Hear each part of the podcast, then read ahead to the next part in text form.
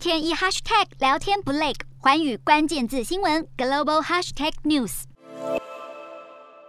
深夜时分，美国军事援助抵达乌克兰，一架载着标枪式反战车飞弹、发射器等军事硬体设备的美国飞机抵达基辅。乌克兰准备因应俄罗斯可能的军事进攻之际，这是美国对乌克兰两亿美元安全方案的第三批军援。随着乌克兰与俄罗斯之间的紧张气氛升温，美国和北约都动了起来，支援乌克兰。不过，俄罗斯根本没在怕，不断举行军演。俄罗斯军方表示，已经在俄国南部靠近乌克兰的区域以及克里米亚半岛展开演习，一共投入约六千名部队以及至少六十架战机，并表示这次实弹演习是战备检查。而面对俄罗斯频频进逼乌克兰，美国总统拜登警告，如果俄国入侵乌克兰，他将考虑对俄罗斯总统普丁本人直接实施制裁。虽然美国常常针对个别国家实施经济制裁，但美国大体上避免对外国领导人实施制裁。另一名美国高阶官员也警告，美国准备实施将会对俄国造成巨大伤害的制裁，包含高科技出口管制。而随着美国和英国撤离驻乌克兰大使馆外交人员眷属后，加拿大也宣布跟进。